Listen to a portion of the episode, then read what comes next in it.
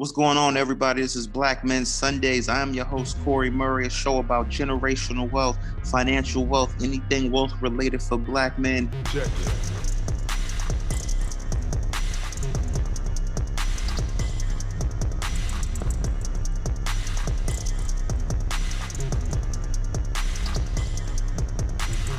Today's show is no different. We have brother Conrad Dimanche. For y'all don't know, he was the senior A&R Bad Boy Entertainment. You know Bad Boy Entertainment, Puff Daddy, Craig Mack, Biggie Smalls, Mary J. Blige, Black Rob. The list goes on. This brother has worked on over 20 albums. This brother has a Grammy, and this brother has a multi-million dollar business currently.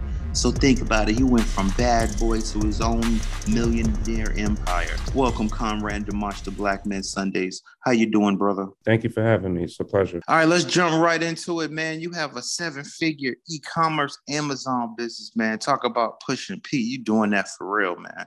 How did that business start? And Where did that idea come from? Well, um, first, I think I'll start with saying I'm serial entrepreneur by nature. Um, even when I got into the music business, reading um, about people like Puff and the Andre Harrells and the Russell Simmons, Well, I realized that, you know, those guys were A&Rs, you know, um, and it was the A&Rs that most of them were able to go off and start their own labels. So, you know, um, I'm a serial entrepreneur. I left the traditional music business or music industry about 12 years ago. And what I started building was I left because I built uh, what's called a SaaS company, software as a service.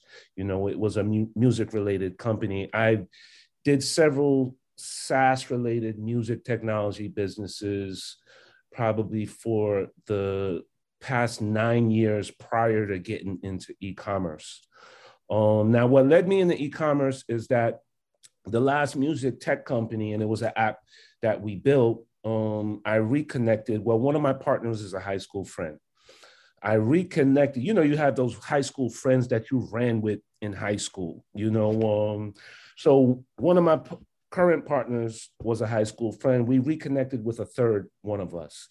This guy had retired. He was doing well for himself. He really loved what we were doing, you know, um, with this music app. We had some traction, you know. Um, he decided he wanted to jump in, you know, and invest in the business. So he, and this is not a rich man, you know, he was an iron worker for a whole bunch of years and actually was on disability but worked a long time and and retired and he invested in us gave us $130000 which i did not take lightly um, we went to church together before he made the investment i met his wife and sat with his wife and talked about the vision for the company so we get the money we're off and running you know we were already moving but money in business always helps to propel things. You know, we started to grow, but I realized that we were going to run out of money. And when it comes to tech companies, you need money to, to really, you know, push and, and get, especially when you're talking about software as a service, it's, it's people paying monthly recurring billing as fast as they come out. You have a percentage of them that drop out. It's called churn, you know? So when I realized that we weren't going to be able to, we're going to run out of money and potentially can't give my brother his return on investment, you know, which he's an investor. I'm not obligated to do that, but the type of person I am, um, I'm obligated to do that. So, you know, over the years, being a business guy, I've been to several Amazon like workshops. You know, you'll hear about them even where you guys are. you'll hear about them, you know, um, learn and go to this seminar at this hotel. I've been to several of them, and it's always been something in the back of my mind. So I had an idea. I told my partner, listen, you know, and we didn't even tell the investor what we were doing because it kind of was like um, discovery, trying it out, and um, didn't want to alarm him either. That because he wasn't on our tail about you know, update, update, updates. Things were going cool, but I was able to foresee six months later, we were fucked. You know, um, so we set out to start selling college textbooks on Amazon. um, college textbooks and other like rare books. I started going to estate sales. I started going to local library sales, and we started buying these textbooks and books. And maybe two, two months down the line, we didn't sell no books. We actually didn't even end up sending any of the books that we bought to Amazon to put them for sale, you know. But in that time, I was like, you know what? Let's try something else. You know, let's try some health products on Amazon. And, and that we actually did start selling some health products. Then we got into just random things. You know, um, I just got into the habit of um, anything when I was a product research, you know, monster, just researching hundreds and hundreds of products, making spreadsheets, writing things down, you know, researching on Amazon how much competition it is. Started downloading tools, you know, to see, you know, uh, where the company competition is, what's uh, a good product in terms of low competition, high enough demand, medium demand with these health products. But you know what I got in the habit of doing is like anytime I also heard anything new, you know, when I was out and about, I just watched what people had in their hands, you know, paying attention to everything, trying to see what is it that I don't know about, you know, um, finding anything new that wasn't on my radar and researching it. So I had just went uh, through a divorce maybe a few years prior and I was dating. So I dated this one Spanish woman and she was telling me about, you know, that she wanted to go get her vagina steamed. And, you know, at the time I was like a gym rat. I've been in the gym a lot. And after every workout, I would go to the steam room, the sauna, you know, because I understood and and read about how you know your skin is your biggest organ and it's good to detox that organ that's why going in the sauna and sweating out a lot of detoxins are good. So anyway when when homegirl is telling me that you know she's to get her vagina steamed i'm like thinking as a man like that has to be dope. Has to have a dope effect on a vagina. It's to detox your vagina.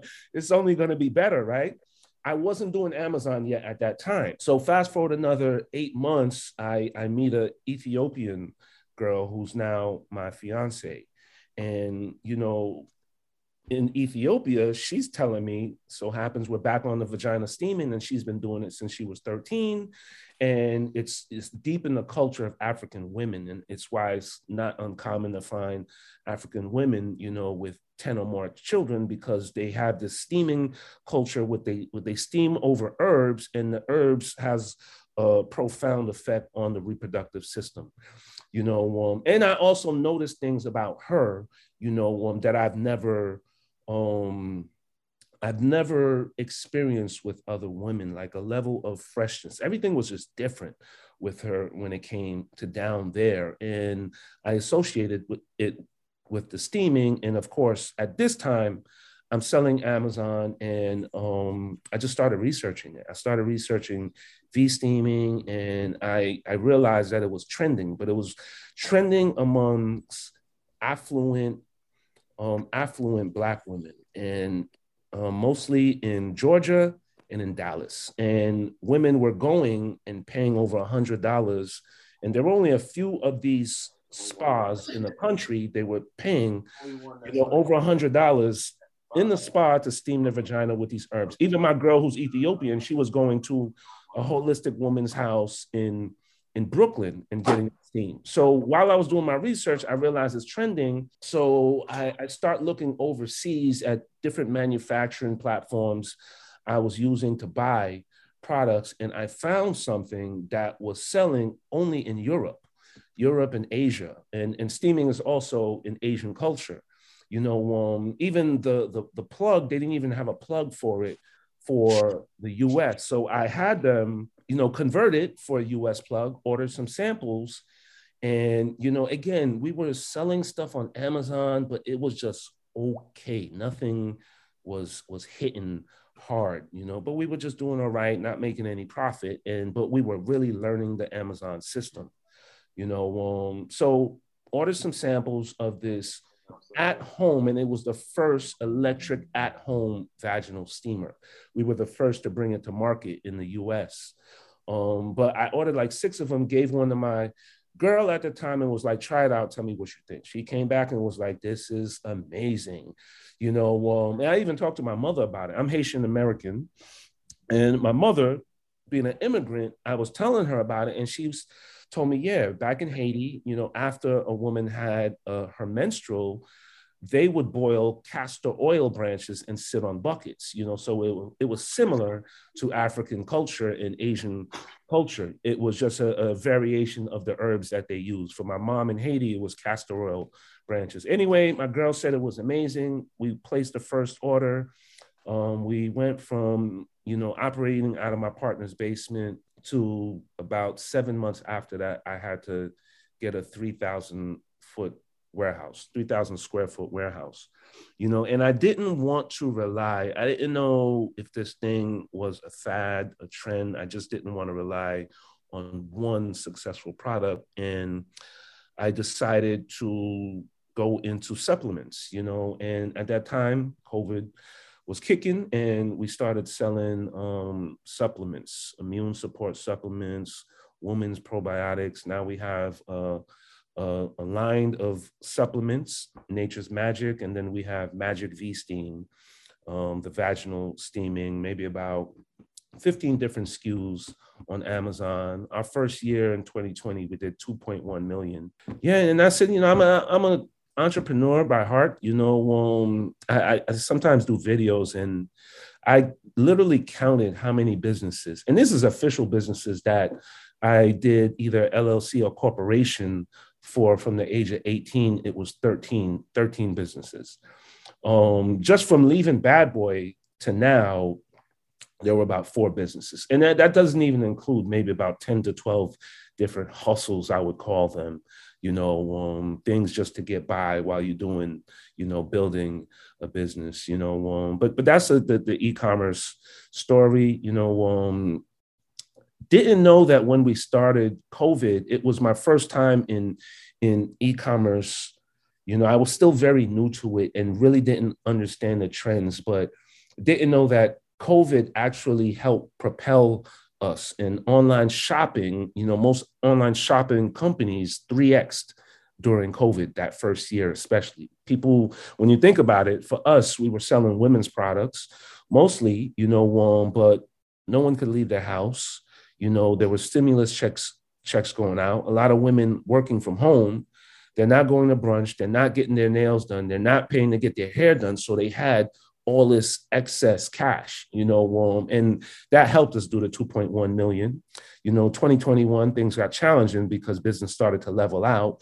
We didn't realize that, you know, COVID helped us because we were still new to the online e-commerce space. You know, um, so that was challenging and adjusting and and we're still here you know um, and it's such a beautiful journey and and i'm also in the nft world also you know um, i buy and trade nfts um, i just did a course on um, how artists can turn their music into NFTs and sell them and, and market them. And fellas, don't forget to go to www.blackmensundays.com, scroll to the bottom and sign up, and you'll get information about the guest speakers before the shows. What factors do you use to decide if a business is even worth the investment? I try to think of myself as a as a forward thinker. Um, personally, I'm into technology stuff. It, it fascinates me you know um i i just do my homework in terms of the industry and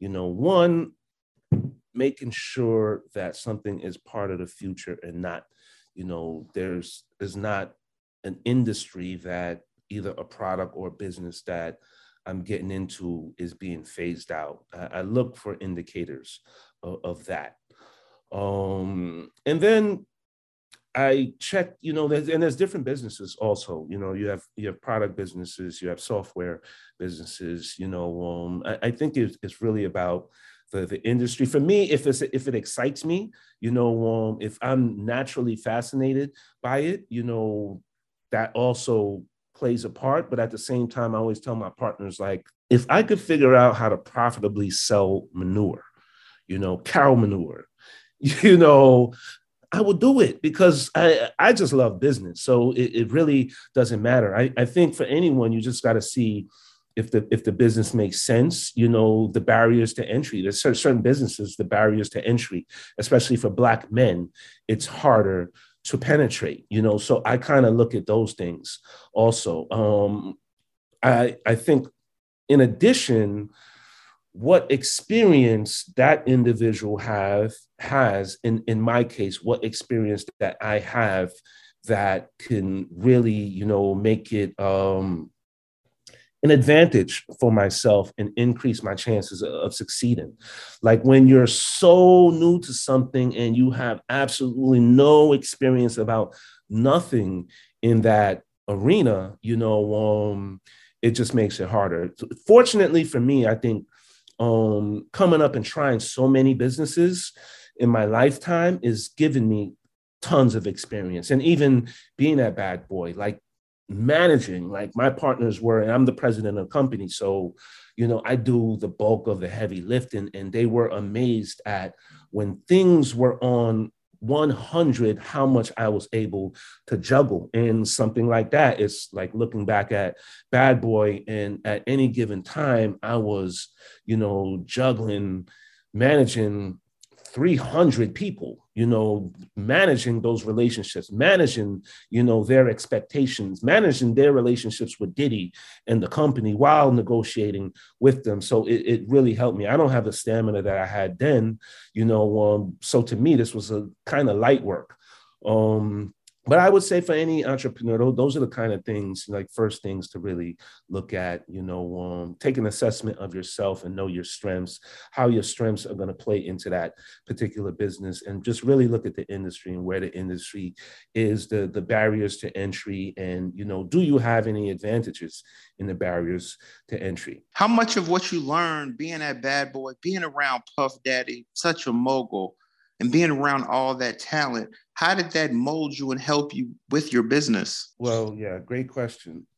I think, firstly, when you're around someone like Puff, and I was there for 10 years, and just the entire team, when you're around people with the mindset is unreal for one. You know, back then it was like a no sleep model. For me, did 10 years and like four hours was a great night's sleep. I, I, on average, I work 65 to 70 hours a week.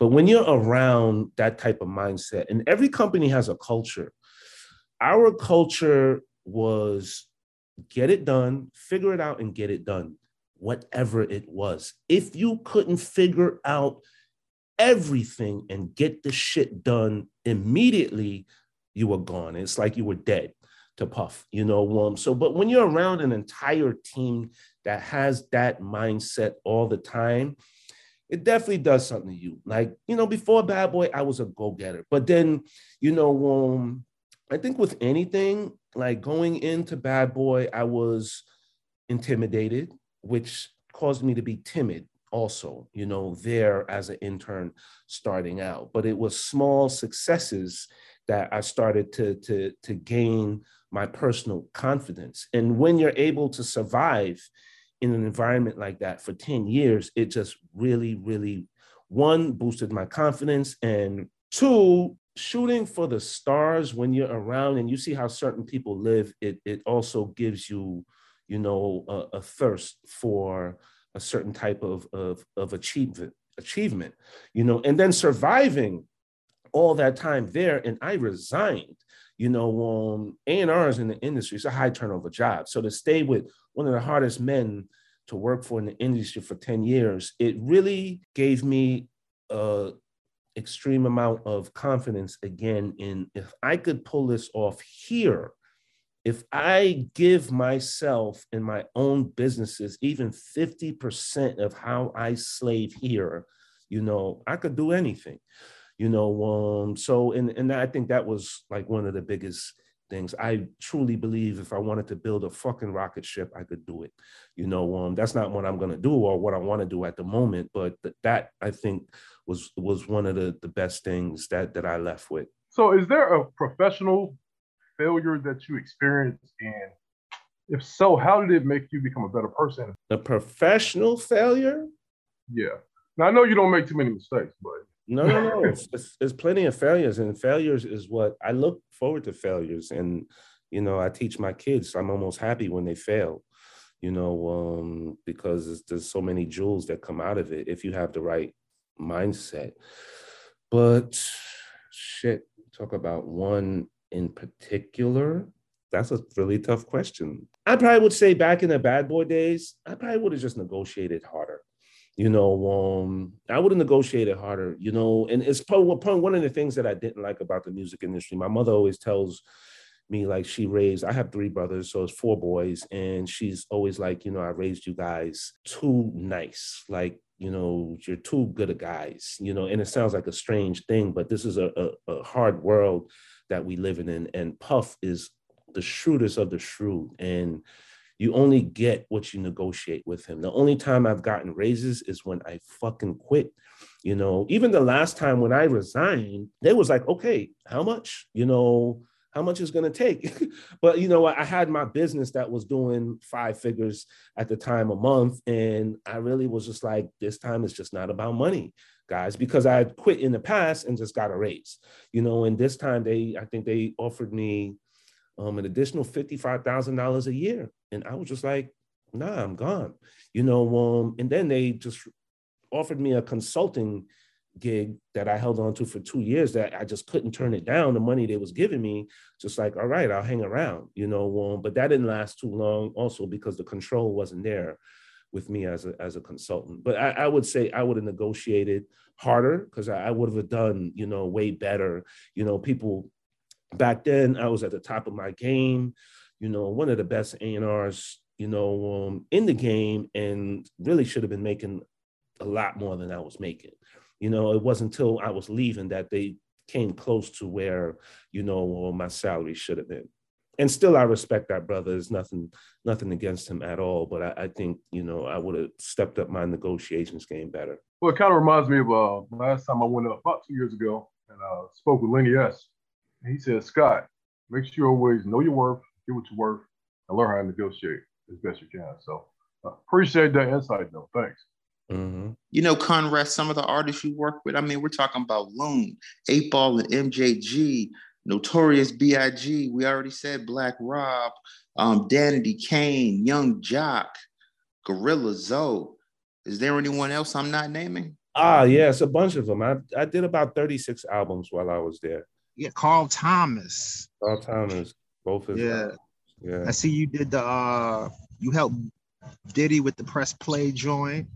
Press yeah, play. Man. Bad Boys 2 soundtrack won a Grammy for the Bad Boys 2 soundtrack mm. also. I hear from brothers all the time saying their boss is picking on them. They're always having them doing something extra. And you know, I watched Making of the Band. I saw Puff having some of the crew uh, walk to get cheesecake.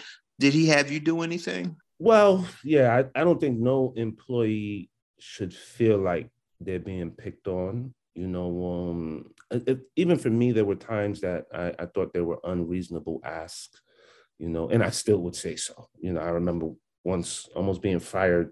I literally was at the table at Thanksgiving at the table in in Queens at that, and he wanted me to go pick up a CD from the studio and drop it off to his house. And his house was in the city. The studio was about 30 blocks from his house, and I'm in Queens on Thanksgiving Day at my table, and I almost got fired for that, you know. Um, so, but I, I don't think any employee should feel like that's that's the first thing, you know. And and for me now having a staff, you know, um, and there's a fine line, you know, you you got to respect the business, and I'm I'm very transparent with my team in terms of the, terms of the business. I'm not there to be buddies with anybody, you know. Um, but I try to treat everyone fair, you know, and be transparent about the business, you know. So when you're transparent, someone shouldn't get that feeling of I'm being picked on, but they understand that this is what the business needs. So that that's what I would would would say to that. Like just be transparent, you know, about what's going on in the company and what you need from the employee. So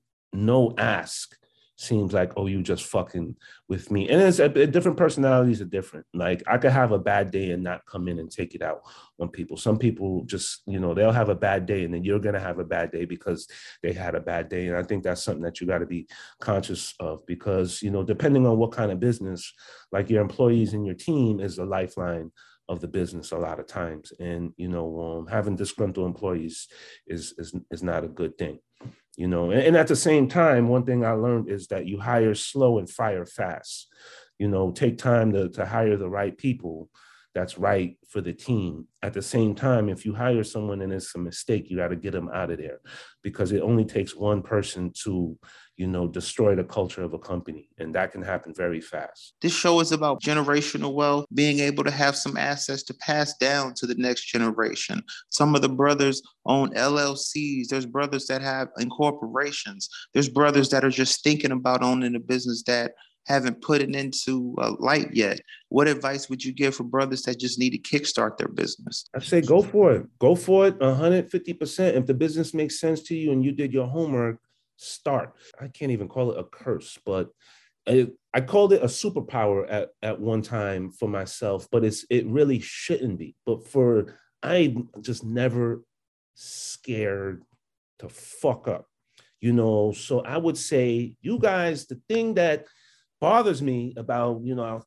talk to people and they have great ideas is just the starting part you know like if you literally can't start because it's all financial and that kind of business that you have is is a like truly financial i also think that there's things that you can do to, to get around that depending on a business if you want to open a restaurant and you can't open the restaurant start in your fucking house and start making deliveries and and shit like that or having people pick it up until you get to the restaurant or until you get to the food truck so you know um but it's so important to start and fuck up, make mistakes, learn from your mistakes, and get better. The longer you take to start, the more you're delaying fucking up because you're gonna fuck up.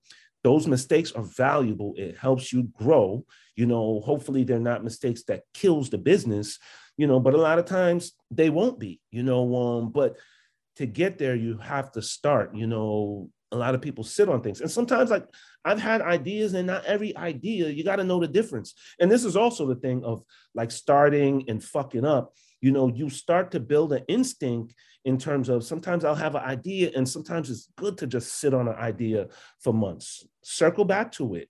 You know, let life and the universe bring you back to it. Do your homework, you know, on it over time. See how things transcend or change in whatever industry that you're doing your homework about. But you know, um, getting the actual start to start to make mistakes and improve on your mistakes if you delay that then you're delaying your success you know um, and people will get entrepreneurs you'll get way farther in life as a business person you know by starting fucking up you know rather as opposed to just waiting, you know, waiting, too much planning, too much research. That shit could turn into years and then you totally forget about the idea, you know, and you might have another idea. So, and some people just go through that cycle, that nothing gets started. It's just a bunch of good ideas.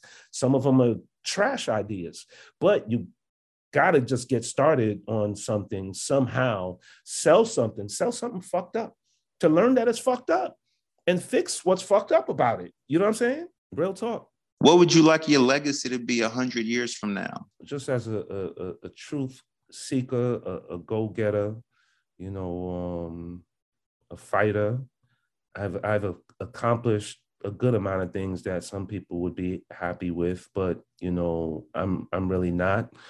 Um, true financial security um, is the goal and and that's you know true financial security and when we talk about generational wealth truly having that and and that means it can't be taken away from you. A portfolio so deep and so long that could be passed on you know generations with trust in place for for for generations. And and i i'm i'm to be the head of that for my family. So so check it out. So like one of the things that i heard you say um is that you uh you know, is, the thing about, you know, uh, hire slow, fire fast. So so what I want to ask you is just from a just from a business standpoint, how important do you think like building a healthy organizational culture and like having you know the right people in the right positions is to you know the value and like the success of your business? And then how much time do you spend actually investing in your people? When you say investing in your people i don't mean just like money. I mean like time you know um helping them with recommendations advising them potentially maybe even giving them like you know uh some kind of uh profile development activities. It's, it's not not just necessarily money. Right. Oh yeah yeah. It's paramount. It's paramount brother because i mean that's that's the company. And i think you know um it's it's another thing about someone like puff. He was brilliant at picking a team you know um it was like the chicago bulls in its prime and, you know, I'm not a big sports fan, but like being a general manager and picking players and knowing strengths of weaknesses of players, you know, and and and calling the plays along with the coach, it, it's it, it's paramount. So I think, you know, um, it takes being a leader, and being a leader's a, a level of strength and humanity you want to have with your people. Um, I think it takes really great training also you know depending on the kind of business that you have. Um like systems in business. It's a book that i read i forgot the name of it but it was you know talking a lot about systems and systems in in business. Um it's the mechanics of of the business and you know um it's it's important to train and have these systems in place and people in the right place, you know, and and being just human with them in terms of um when you're dealing having employees, everyone has a life, everyone has problems in life. Your problems in life are not supposed to disrupt what's happening in the business, but it's a part of life and thus becomes a part of the business. And being a leader, you know, to a team to some some degree you will have to, and, and it comes into management and management style, you're going to absorb some of that, of what your team is going through in their personal life and vice versa, you know. Um, and that's where management come, comes into play because sometimes you're going to be the, the psychologist, whether you, you're the psychologist or not, you know. Um, and and I think helping your team to grow as people helps them grow in their positions at the job. And God willing, you're able to grow the company. That's you know equally important to growing a company because you're growing a company, you need to hire more people. When you hire more people, you know you have to appoint managers to you know train the new people and you know if you don't have proper tight systems in place and trained that person who was on the bottom properly, how is he going to train the new people coming in? So it's extremely important. And all of this is, you know, um, business dependent. There's all kind of different businesses and sizes of businesses and and numbers of employees. But even if it's, you know, one to two to 20, you know, these things are, are very important. Any other questions? Okay. Yeah, I got one real quick. Uh, kind of related to egos uh, in the work system. You know, sometimes you'll be on a team where you're kind of not really feeling the person because maybe they want to be the superstar on the team or they don't treat people right. But you kind of know that, okay, I need this person on the team. Do you have any professional advice on dealing with egos and managing egos to kind of get the overall goal accomplished?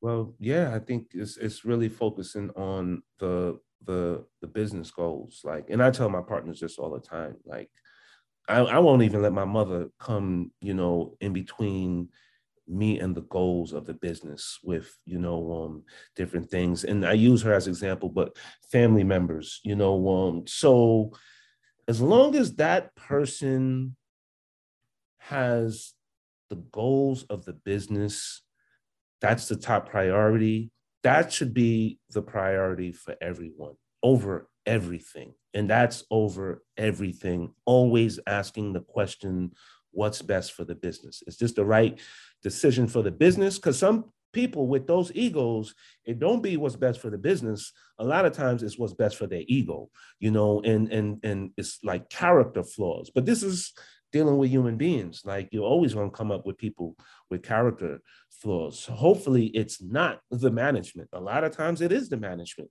you know um but you know i'm a true testament to things like that. Whoever there's their manager if they're not absolutely killing it for what's the business goals, they're not going to be around for too long. You know, um, if they have a good enough manager who's above them that could pick up on that. Either you better be killing it. If you the asshole, you better be a beast at everything or you're out of here. Talk about your upbringing and the lessons that you learned from your parents and how that shaped you into getting in the music industry? Yeah, I, I, would say for me, growing up in my household, I came from a middle class family. Haitian immigrants came here with with nothing, and I, I watched them build. The ill contrast in my house. My father, when he was back home, again, Haitian immigrants, he was an attorney. He was a lawyer in Haiti. You know, um, so super book smart, smoke, spoke four languages fluently, you know, went to Africa, um, and he was a teacher. He loved teaching. Um, when they came here to America, he re-educated himself, got a master's and above. My, my dad was a scholar. You know, he had a, a small translating business. wasn't really the much of the entrepreneur, but because he was fluent in different languages, he he translated um, like legal documents and things like that for immigrants. He translated like French to English, Spanish to English, and he was a, a, bilingual teacher. He taught, you know, he was actually the head of the bilingual department at the high school he taught at, but he taught Spanish and French, you know, but also spoke fluent um, German. My mother, now my father in the board of ed, like the highest pay you can get is like you get a master's, but then you go, I think it's 30 to 60 credits above your master's, and then you max out in terms of your pay. So he was like 30 credits away from a PhD. He was a very smart man, you know, a very quiet man and just books. That was his thing. My mother was the gangster in the house. You know, um, my mother, her father, my grandfather was a politician in Haiti, a powerful politician in Haiti. So he he came from um, a, a very well-to-do, wealthy upbringing, you know, but because my my father didn't want to go into politics my grandfather wanted him to go into politics and he turned his back on my mom when my father didn't want to go into politics and they came here and they struggled so my mother was an entrepreneur I guess she got that from her her dad being a business. So I had a contrast of my father, who was the traditional route, all the education, steady, decent job as a teacher. You know, before houses were like crazy prices, they were able to buy a house, make the mortgage payments. But I saw my mother come and, you know, she went to beauty school, opened a, a, a beauty salon, and I saw her work the shit out of salon, like literally come home when this is before Dominicans got into the game, before Africans got into the braiding game. Like she had a, a really lucrative beauty salon and a pretty large one at that. So I saw her bringing in the cash and worked so hard. She a lot of times she couldn't even count the money and swear to God, she would fall asleep with money and ask us to count it, the kids to count it. You know, um, I would count the money. And then I started to take it a step further. I started, and this is at me at 13 years old, start to give her suggestions on how to budget the money and things to do with it. So I, I it was that contrast and seeing my father, you know, um, work and my mother bust her ass and a lot of times without the traditional education make more than my father, you know, um, and I think it just lit a fire in my ass. You know, I started, I taught myself how to cut hair by 14, I was cutting everyone hair on the block, you know. Um, and then I went to her shop, you know, started cutting hair in the shop. And in between cutting hair, sweeping up, doing whatever, she helped me open a barbershop right around the corner from her beauty salon because my clientele, you know, and I really watched my mother. I watched my mother was a hustler. I would watch a customer walk in, you know, the customer might just want to come in and get a color. You know, by the time she left, my mother sold her four other things, you know, um, and I watched that hustle mentality from her. So opened up a barbershop around the corner. It lasted about six months. I was too immature for it. I had a, a dickhead partner who ran off with his half of the rent. We ended up closing. A few years later, opened up a barbershop, maybe four times the size of that, with beauticians, nails, a bunch of barbers. We did really good. We had a competitor across the street. A year and a half, they got shut down. You know, um, we had music entertainers coming to the shop. You know, um, and it's from there that I made the tradition, the transition into the music business. I had a, a DJ, you know, that saw what I was doing with the business, and part of my strategy for the business is there was a club next door. I started throwing parties at the club next door to raise, you know, um, just to promote the barbershop, really. You know, kept throwing the parties, and I, I was using the, the, same DJ, and the DJ took notice of the, the barbershop popping. It was like, "Will you manage me?" You know, um, I took on that job, managing a local DJ. I plastered, and I would just go out of my pocket, pay for for you know flyers and stickers. I plastered him everywhere. Then local artists, motherfucker, you doing shit like that? Manage me. Before I knew it, I had a crew a crew of local artists, DJ, music producers, but I wasn't really in the game. You know, I was playing on a small level. I was promoting parties and I begged for an internship um, and got an internship at Bad Boy. And, and that's how it took off. But it, it really was just watching the, the, the difference between my mom and my dad. And I, I just saw like, listen, okay, if, if you start a business, at least if I bust my ass, my dad maxed out in terms of you know raises and and shit like that. And Board of Ed, you get a small raise every year, but I always hated the fact of the thought of having a job and someone else controls. You know, they have to feel I'm good enough to get the next position and good enough to get you know um, more money as opposed to being an entrepreneur. You're in the driver's seat. If you're smart enough and you work hard enough, sky's the fucking limit you know um and and and that was that was just it my mom lit the fire in me. What advice would you give for brothers that aren't applying themselves they're working a nine to five they're not really happy with that they have ideas they may be afraid they may be afraid to put their money behind their business being afraid of failure? What advice would you give? Yeah yeah I, I think you know most people in general i think part of the problem is that and this is an, an america thing you know, um, in school, it's really a setup to work. Whether you went to college or not, this starts from kindergarten. You know, that the entire system is to prepare you to work and get a job. So most people and brothers included, especially, are programmed for that. You know, and you know, you come from most families that your family was programmed for that, you know. Um, and it's it's it's funny when I talk about my mother as an entrepreneur, always Haitians are this thing with school and get a degree in a, a good job. Till this day, I hear it. You know, um, even with a business, a, a seven figure business, it's like, it's just so ingrained in her culture of education is is important. And what i you know try to explain to her and she's of age so you know she doesn't really get it.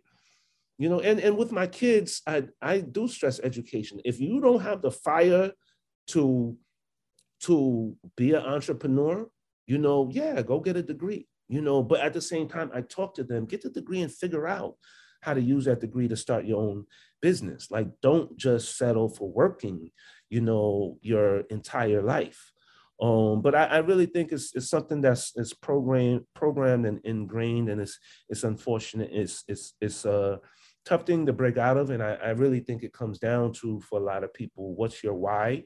You know, um, do you want it bad enough? And and this entrepreneur told a story about a, a, a, a dog that every day the dog, he drove by the dog's, you know, house, the people's house, and the dog was sitting on the porch and the dog is just howling, howling. Every day the dog is howling, you know. Um, so one day he just was puzzled and the, the owner was outside. He went and asked the owner, why is your dog howling every day? He said, oh, he's sitting on a nail. You know, he said, so why doesn't the dog just get up? You know, but with a lot of people, it's the howling and the complaining, and they're they're sitting on a nail, but they just refuse to get up. And I think it's just a, it's just a program thing, and it comes down to how bad do you want it? How bad does it hurt? You know, um, you know, sometimes it takes losing that job that propels you to to making those decisions. And it's it's it's, it's good to have a job, especially when you're building a business. But at some point, you got to step out on faith and, and go full time, depending on the kind of business. Because some businesses are just businesses are meant to be just a side business, and it gives you some additional income that helps. You know, other businesses takes a lot more. You know, um, time and commitment where you're going to have to step away and, and make a choice but it's really about how bad do you want it how bad does it hurt you know and how bad does does that living check to check you know um really fuck with you. Someone told me one time, the more you stay in the comfort zone, you set yourself up for disaster. So sometimes you got to step your ass out there and really just go for what you want to do. You know what I'm saying? Uh, and if you're happy, if you're making a living doing it, and you're able to make ends meet, but you're doing what you really love anyway. It's kind of like the uh, the hedgehog concept. It's like you're doing something you love to do, making money, doing something you're great at.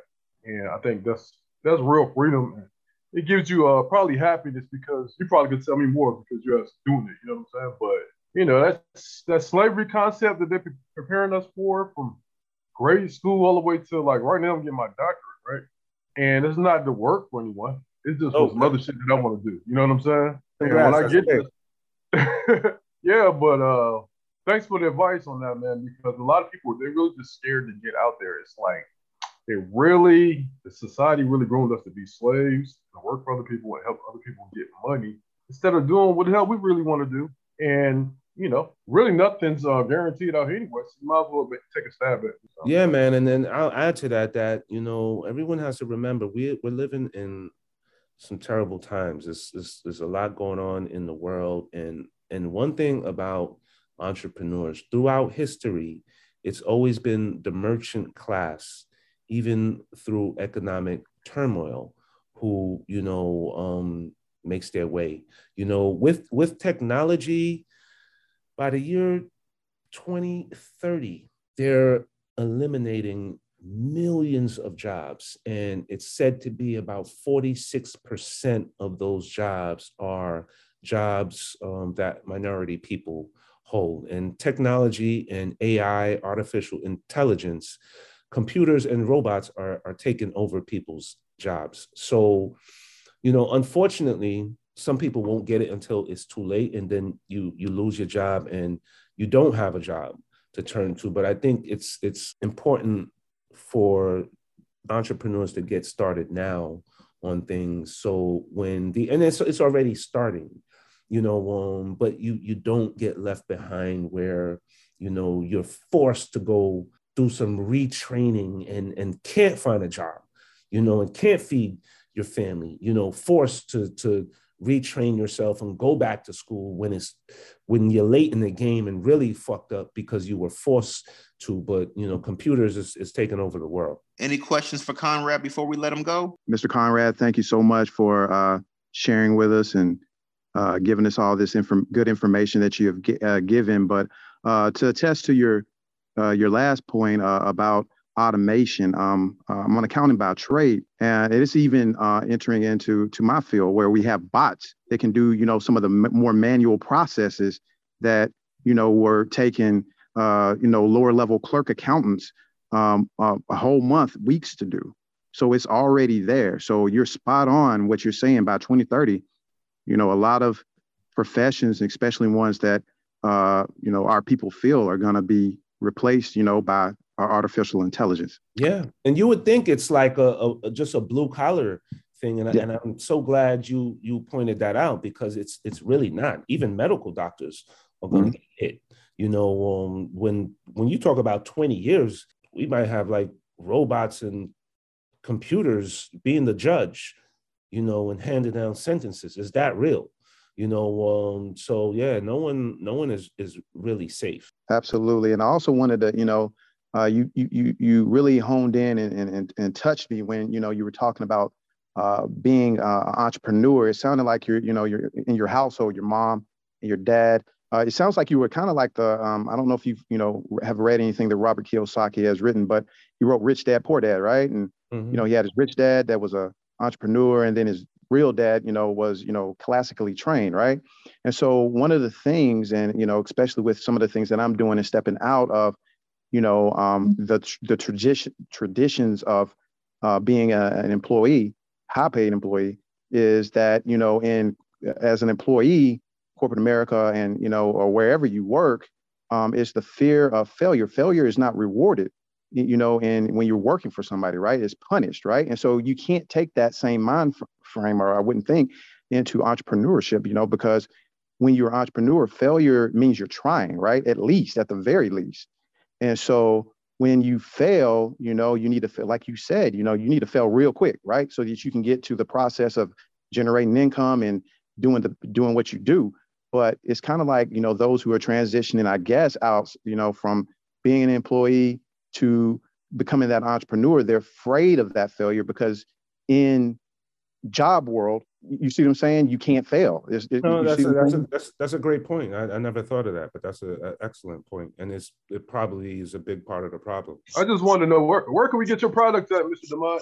I mean, it sounds like some good products you're pushing on Amazon. So. Oh, um, well, Magic V Steam. That's that's for the ladies, but I do say fellas, do yourself the favor. It's like buying your girl a Victoria's Secret. It's for her, but it's also for you. Um, you can search Magic V Steam, um, and it's a vaginal spa, is what it's called. She she would love it. And um, also, our supplement brand is Nature's Magic on Amazon. Okay. Do you do any investing? Do you do any stocks, bonds? You mentioned ETFs earlier. Um, yeah, I've done stocks, mutual funds, and stuff like that. As of late, I would say the past two years, I'm more crypto and NFTs. Um, and buying NFTs, trading NFTs, flipping NFTs. Um, before the year is out, I probably will launch an NFT project. Uh, but I'm I'm very bullish on um, crypto right now. So you're doing more crypto than stocks? Right now, for the moment, it's it's all crypto and NFTs. All right. When you're saying crypto, we talking what? Bitcoin, uh, crypto.com? Bitcoin, Ethereum, Solana. Mm-hmm. I mean, as you know, there's thousands of cryptocurrencies. Yeah. I, I love about 10 of them. You know, um, some of the gaming and metaverse uh, cryptos, metaverse related cryptos is what I've started started to dabble with. Um, but Ethereum is a stable, Bitcoin is a stable, um, and um, it's uh, obviously it's good to have a, a, diverse portfolio. But the market is kind of crazy right now, and um, you know what? Crypto and Bitcoin in particular has been the top yielding asset class for the last 10 years, you know, um, and it's it's the future. So when you have um, an asset class giving you amazing returns, um, and it's not going anywhere, I, I tend to, to lean in, you know, and put and put a lot of my focus there. Thanks, Conrad, for blessing Black Men Sundays today. We appreciate you. We appreciate your time. Like we tell everybody, you could be anywhere in the world, but you're here with us, especially on a Sunday. Check it. Check it.